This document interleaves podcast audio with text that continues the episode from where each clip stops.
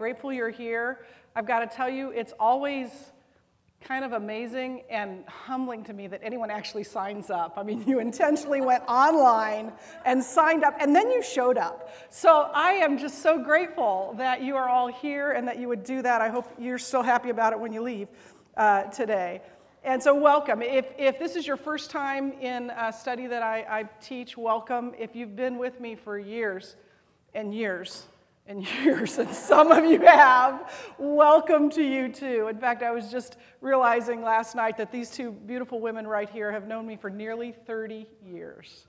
So, yeah, so I'm just very grateful to have each of you here today. We are going to have fun learning from God's Word this semester, beginning with Galatians today. And then after we finish that, we'll move on to Philippians.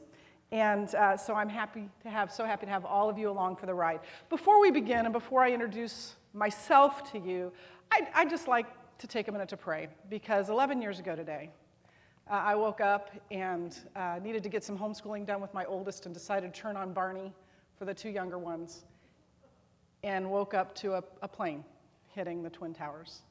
And um, as the daughter of a career Air Force officer and as an American, and as a mother. I was scared, I was shocked, and I know you all know exactly where you were and what you were feeling. Um, and so I'd just like to, to pray for our nation uh, and uh, thank God for the men and women who risked their lives that day and continue to risk their lives so that we may be free. So let's pray. Father God, I just, um, I thank you that we live in a country where we can gather like this and not be fearful and not be looking behind us to see who may be following and not be worried about who might be tapping our phones. Father, I thank you for the freedom to know you, to learn of you, to grow in you. Father, I thank you for um, our nation. I thank you for the men and women who lost their lives and risked their lives um, to thwart and to rescue uh, people from uh, a terrorist attack.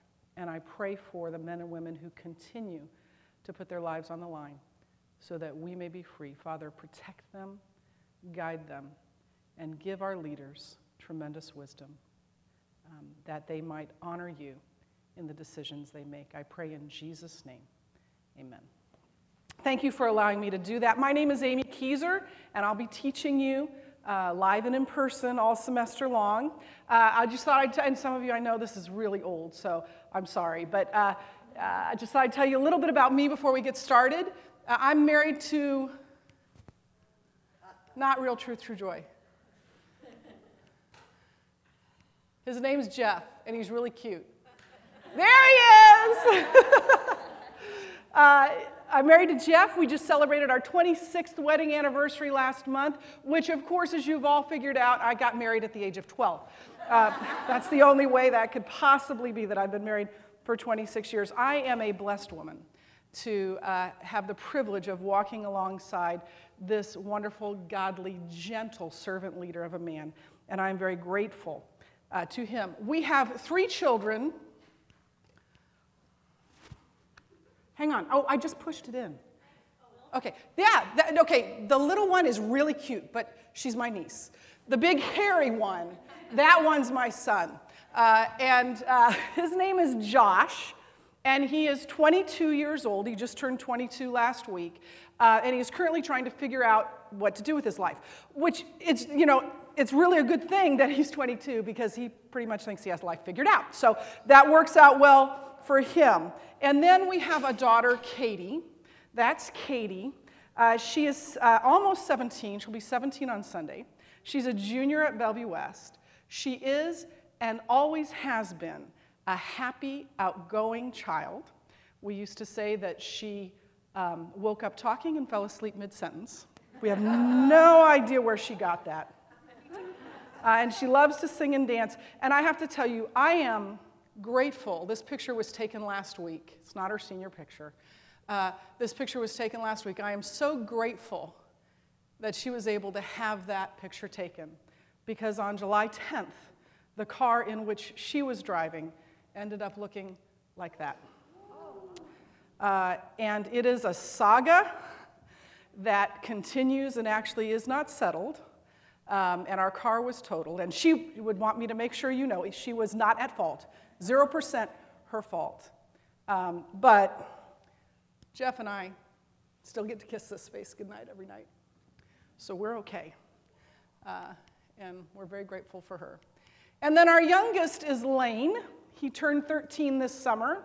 Uh, and he has uh, started playing football and he's anxious for basketball. He is 5'10, and I just bought him a pair of size 12 shoes. His doctor tells us he's the height of the average 15 and a half year old. So uh, he is going to be tall, I think. He already is tall. But his really big news is for the first time in his life, he is going to school. Uh, he has been homeschooled. They were all homeschooled uh, at some point, but he is going to Cornerstone Christian School, which I think is a, is a perfect fit for him. So that means that after 16 years, I'm out of a job. I'm no longer a homeschool mom, which is really weird, number one. And number two, it takes away my best joke, which is if I'm ever caught talking to myself, I can just say I'm having a parent teacher conference.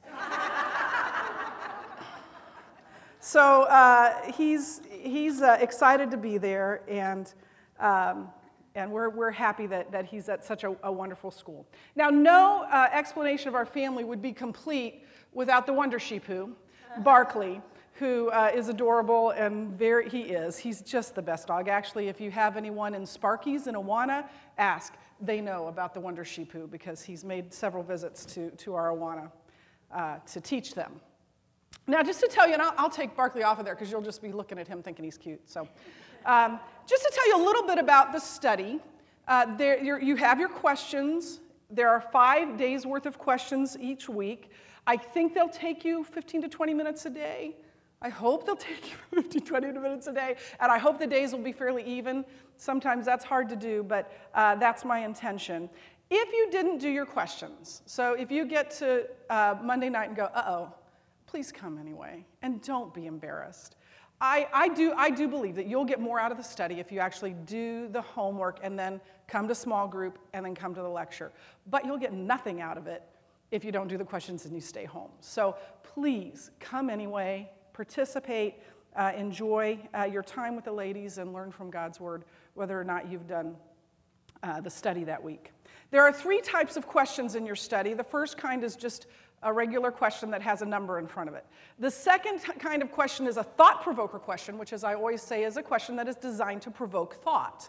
Uh, and you know, sometimes they're, they're tough. I mean, and, and, so if you have to leave it blank, don't worry about that. And, and I'll be totally honest with you. Sometimes they stump me, and I wrote them. So, you know, it, it, it, can happen. I mean, that's the whole point of those questions is really to make you think about what is, um, what's going on in that passage. Uh, and then the third kind of question is called a challenge question, and that'll say challenge in front of it. And that uh, is a question that you might have to go to some outside source to get the answer uh, to that question. And for example, and speaking of outside sources, uh, maps. You should have a couple of maps at the end of your study because I'm a retired social studies teacher, and uh, so I like maps. And, and uh, so uh, they're at the back of the study. We're going to use one of them today. And you may have, I don't even remember at this point because I wrote this earlier in the summer, but um, you may have a question or two that refers to those maps, so I wanted you to know where they are. Now, also every year, I want to make sure that you understand my approach to teaching the Bible. Uh, I am a simple gal. My husband might disagree with that, but I am a simple gal, and I have a simple approach to studying the Bible. When I go to God's Word, this is what I want to know what does it say? What does it mean? And how can I apply it to my life? So, um, did y'all get study notes? Okay, just making sure. Sorry, didn't mean to do that. Uh, what does it say? What does it mean? And how can I apply it to my life? I believe there is a value in just knowing what God's word says, even if we don't necessarily understand it. I work with the Sparkies on Wednesday nights. They're kindergarten, first, and second grade. I can tell you right now that a lot of them probably have no idea what they're saying. They don't really understand it. In fact, each of my children has memorized Second Corinthians 521, which says, God made him who knew no sin to be sin for us, so that in him we might become the righteousness of God. And they could say it. I don't think they could probably, you know, exegete it, but they could say it.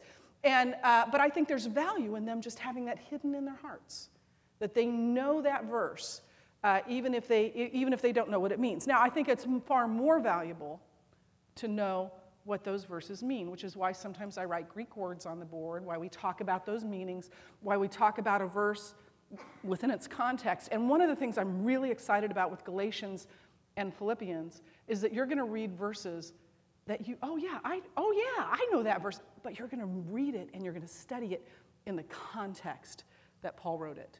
And that just brings whole, fresh, new meaning to it. So, but, but ultimately, the most important thing to me is that God's word would so penetrate our minds and our hearts that it would be lived out consistently in our lives. That is, is far more important than anything else. Amen? So I'm grateful um, that we have the opportunity to do that. Now, I have to tell you my qualifications to teach this class, and I always say you might want to write this down because these are pretty, yeah, pretty impressive. Uh, here are my qualifications to teach. I love God's word, and I love to teach. That's it. I have no letters behind my name. I have no advanced degree. I have no title other than wife and mommy. I love God's word, and I love to teach, and that's the only qualifications I have. Uh, and, and I just have to tell you that this, doing this, excites me. And if you don't realize that yet, you will at some point. But this excites me. This I just love this, which is why when I decided, when I found out I would be out of a job and I realized I needed to begin bringing in some sort of income instead of just spending the income in the family economy, that I decided to become a, a substitute teacher because it gave me the flexibility to keep doing the, the job that I don't get paid for drove the job that I will get paid for. So uh, that my instead of getting a real job, I decided to substitute teach because I love doing this. I do have a bachelor's degree in social studies education and physical education from St. Olaf College, which may or may not be impressive to the, the school districts at which I'm uh, applying to sub, but it really has nothing to do with what I do here. It really is uh, not, not important to this. I love God's word and I love to teach, and that's it. So let's talk about Galatians a little bit. Uh, and introduce you to the book. When we finish Galatians, I'll do a, a brief intro on Philippians. You did have some questions on it uh, in your book, but we'll save sort of the talking about that in class uh, until we get to it. So, Galatians was written by Paul, uh, the Apostle Paul, and that is not disputed. And that's a great thing because I didn't have to read 65 pages on why it is disputed whether Paul wrote Galatians or not. So, uh, and I would have ended up telling you that Paul wrote Galatians anyway, so those 65 pages are, are unnecessary. Uh, so, Paul wrote Galatians. Uh, and he sent it to the churches in Galatia, which is not a, is not a city. It's actually a, um, a province, and you do have a map, and I'm sorry with the lighting, it's a little hard to see, but the province or the, the region is probably a better word uh, of Galatia. And uh, there are actually two parts, and this map doesn't show it, but northern Galatia and southern Galatia. So northern Galatia is to the north, and southern Galatia is to the south. The difference would be that, that northern Galatia, which I assume, by the way, this is uh, what's called was called Asia Minor, what, what is now Turkey, if that's hard. You see Cyprus down there in the Mediterranean, and so it's just a little bit of a close-up of that. So up where the mountains are in northern Galatia is, is essentially northern Galatia, and then southern Galatia, down where you see Lystra, Iconium, Derb, uh, Pisidian Antioch, that's southern Galatia. Now, so the question becomes, because they were very distinct in, in, in Paul's time, did he write it to northern Galatia or southern Galatia. And uh, I'm not going to go through the 65 pages I read on this, but just to tell you that it makes more sense to me that he wrote this to southern Galatia. And here's the main reason why. On Paul's first missionary journey, he visited those churches, and in Galatians, he talks about those visits. And we read about those visits in Acts. He, there's nowhere in the New Testament where it talks about Paul going to northern Galatia. So it, that doesn't mean he didn't go there. It just means that it makes more sense that, that we know that he went to southern Galatia and the timing of the writing and his visits and all that. Southern Galatia makes uh, far more sense uh, to have been the, the recipient of this letter. Northern Galatia, by the way, was settled by the Gauls. Now, I'm going to I'm gonna quiz you here for those of you who remember anything about uh, high school history, or Chelsea probably does. Uh, it wasn't that long ago for her. Where did the Gauls settle? What country was once called Gaul? Oh, I'm getting blank looks. Oh no, nobody knows. Nobody knows. The Gauls eventually settled France and then Britain. And in fact, Galatia was originally called Galatia. Uh, so that's why I wrote that up there. Uh, you knew it, didn't you? You're just afraid to say, well, you know, in front of 50 people, who wants to do that? Yeah.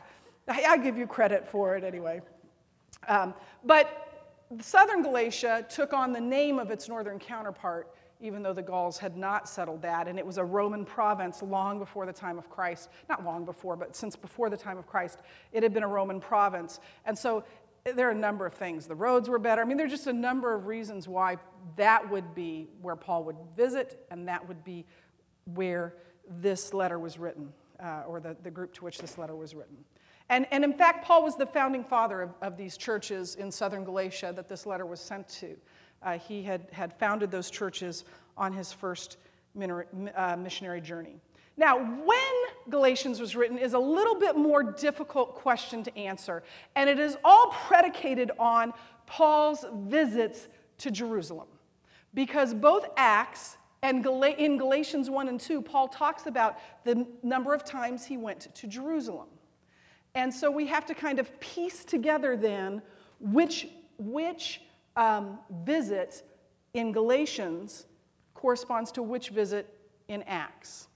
And the most important marker of a date on this is a visit to Jerusalem that, that came to be known as the Jerusalem Council. And it was around AD 50, maybe a little bit before. And we'll go through these details as we walk through the first couple chapters of Galatians, so I don't want to talk too much about it now, but I will just tell you that it makes the most sense to me that Galatians was actually written before that council. Here's the number one reason. I'll tip, tip my hand a little bit here. Uh, here's the number one reason. The, the Council of Jerusalem was all about the question that's being talked about in Galatians. The whole point of the Council of Jerusalem was do Gentile Christians have to keep the Jewish law in order to be Christian? That's what, that's what Galatians is all about. And it was settled. Well, if it was settled at the Council of Jerusalem, why then would Paul need to write the letter of Galatians? And why then would he still be talking about these people who claim that the fathers of Jerusalem agreed with him? Which uh, James, Peter, John didn't agree with him, and the Council of Jerusalem made that plain. So, so I, I would advocate for what they would call an early date, somewhere between AD 47 and AD 49, for the writing of Galatians. But here's the deal any way you slice it, it doesn't matter whether he wrote it, well, it does matter, but whether he wrote it before the Council of Jerusalem or after, this book of Galatians is the earliest writing of Paul that we have, the earliest writing that has survived. So this is, this is Paul's, it, it probably wasn't his first letter, but this is his first letter for us, the, the first one that, that we have that, that has existed. Now, I just told you a little bit about the situation in Galatia, but basically what happened was after Paul visited them and after he had left Galatia, some false teachers began infiltrating the church there, the churches of those cities there, uh, and, and they had begun to teach false doctrine. They have since come to be known as Judaizers. That's how they're referred to today. That isn't necessarily what they were called then, but they're referred to as Judaizers because they were essentially Jewish Christians who believed that anyone converting to Christianity had to keep the Jewish law in order to be saved, in order to be Christians. And, and the real um, sort of cog in all this, the centerpiece, the crux of it, was circumcision, which I know sounds weird to our ears. Circumcision, really? That was it? Yeah, that was it. And it, and it wasn't as a big deal in Judaism, and we'll go into that a little bit. But so, so if you were a Jewish, if you were a Gentile male and you were, you were converted to Christianity, in order, these people were saying in order to be saved, you had to be circumcised. Oh. You had to be circumcised. And uh, you had to keep the, the Jewish law, and you had to keep the ritual washings, and you had to keep the holy days, and all those things. And, and, and another problem that came in the church is that Jews could not eat with Gentiles. So if I'm, if I'm a, a Jewish Christian and, and you're a Gentile Christian and you don't go through the ritual washings, I can't have fellowship with you. I can't eat with you. I can't uh, fellowship with you. And so this is a huge deal. Uh, and, and Paul's going to answer that very forcefully. Um, because, and here's how it happened the initial converts to Christianity were almost exclusively Jewish. Not completely, but the vast majority, Jesus was Jewish. His, his disciples were Jewish. So the vast majority of the early converts to Christianity were Jewish. But as the, as, uh, the faith spread, as the word spread, as the gospel spread, more and more converts were coming from Gentile communities. And, and so then the question arises do, they, they continued to be practicing Jews, just Jewish Christians. Did these new people then have to become practicing Jews in order to become Christians? The Judaizers' answer was yeah. Yeah, they do. And so they essentially were teaching if you want to be a Christian, you have to be a Jew first. You have to be a Jew also. And Paul's answer was a resounding no.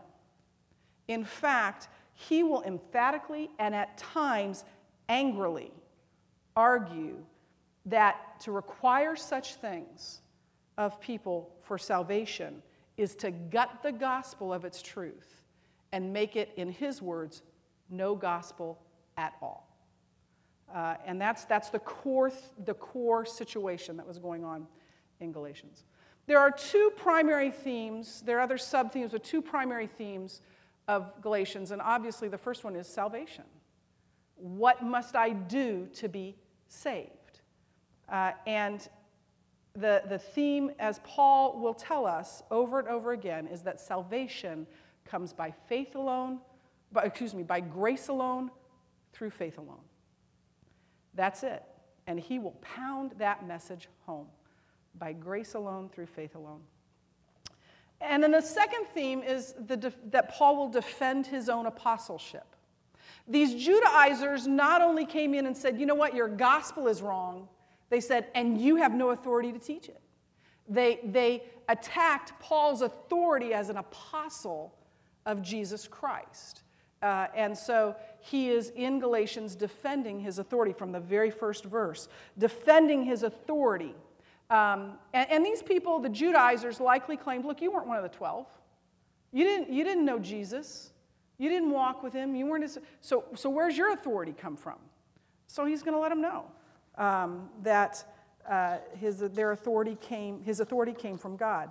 The Judaizers also probably claimed that, the, that the, the, the apostles in Jerusalem, namely Peter and John and James, which is not the James of the 12, this James is, because he was martyred very early. This James is the half brother of Jesus who wrote the book of James in the New Testament. And, and so the, the Judaizers were saying, those, those pillars in Jerusalem, they, they don't agree with you, they agree with us. Well, they didn't.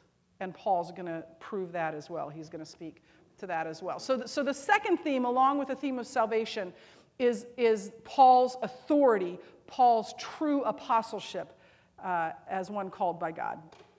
Now, just a little bit about the, the, um, the way Galatians is organized. Galatians is, uh, is put into two unequal parts, unequal in length. The first section is from Galatians 1:1 to 5:12, and it is almost exclusively theology. This isn't unusual for, Paul, for Paul's letters that he has a, a, chunk of theology and then a chunk of application of that theology. Um, it's, it's usually more even than it is in Galatians, but, but from, from 1 1 to 512, it's almost exclusively theology. In fact, Dr. Terry Johnson calls it densely theological and among the most difficult portions of Scripture to interpret. Please don't get scared. please, please, just hang, hang with me. Please don't get scared. Uh, but it is, it's very theological. And it is in this portion of Galatians where Paul lays out his argument for salvation by grace alone through faith alone and against the Judaizers' version of a gospel, which is no gospel at all, that you need to add something to faith. Um, and in fact, the name of this study, True Faith, no, Real Truth, True Joy. Uh, my sister came up with it, by the way, for those of you who know Missy. Uh, real faith, true joy. The real truth part of that, that's Galatians. That's the core of Galatians, the truth of the gospel. Uh, and, and what that is. And then the true joy, a lot of Philippians is about the joy we have in Christ. So, real faith, true joy. So, don't be scared about the theology part. Charles Haddon Spurgeon said, All Christians must be theologians. See, all theology is, is knowing what we believe and why. That's it. And all Christians should know what they believe and why. But Spurgeon goes on to say, and all theologians should practice uh, what they believe, or all theologians must practice Christian living. And that's what Galatians is about. So the second part of Galatians, which runs from uh, Galatians 5:13 to 6:18, is practical app, very, very practical application of the gospel in our lives. Uh, in fact, Johnson, again, Dr. Johnson says um, that this, this portion of Scripture is among the most practical blocks of teaching to be found in the entire Bible. And you're going to recognize a lot of these. Therefore, walk in the Spirit, I say, and not in the flesh. That's in the fruit of the Spirit is love, joy, peace, patience, kindness, goodness, faithfulness, gentleness, and self control. That's in Galatians. So, Paul will talk about walking in the Spirit as, as opposed to walking in the flesh. He'll talk about how, what, how do we deal with the balance, or not balance, but, but the, the relationship between grace and license, because that was another argument that was laid against Paul. Well, if all we need is faith, then why, why, do, why can't we just live any way we want? So he's going to talk um, about that in, in that section as well. Um, and he's going to talk about bearing one another's burdens uh, and that the, the uh, principle that we reap what we sow. So all of those things will be found in that last uh, about chapter and a half of Galatians. Galatians uh, has had a tremendous impact uh, throughout the, the millennia on the people who have read it. In fact, Charles Wesley was converted while reading Galatians. John Bunyan said it had a huge impact on his life and faith. This is what Johnson says about, Dr. Johnson says about, I, I, think Carta is misspelled here, but this is how it was spelled in the book. So I just want to make that, and, and spell checker thinks it's wrong too, but nonetheless, that's how Terry Johnson uh, spelled it, and, and he's a PhD, and I'm not. So I'm going with him. Uh, because of its vigorous defense of justification by faith and the Christian's freedom from the curse of the law, Galatians has been called the Magna Carta of Christian liberty.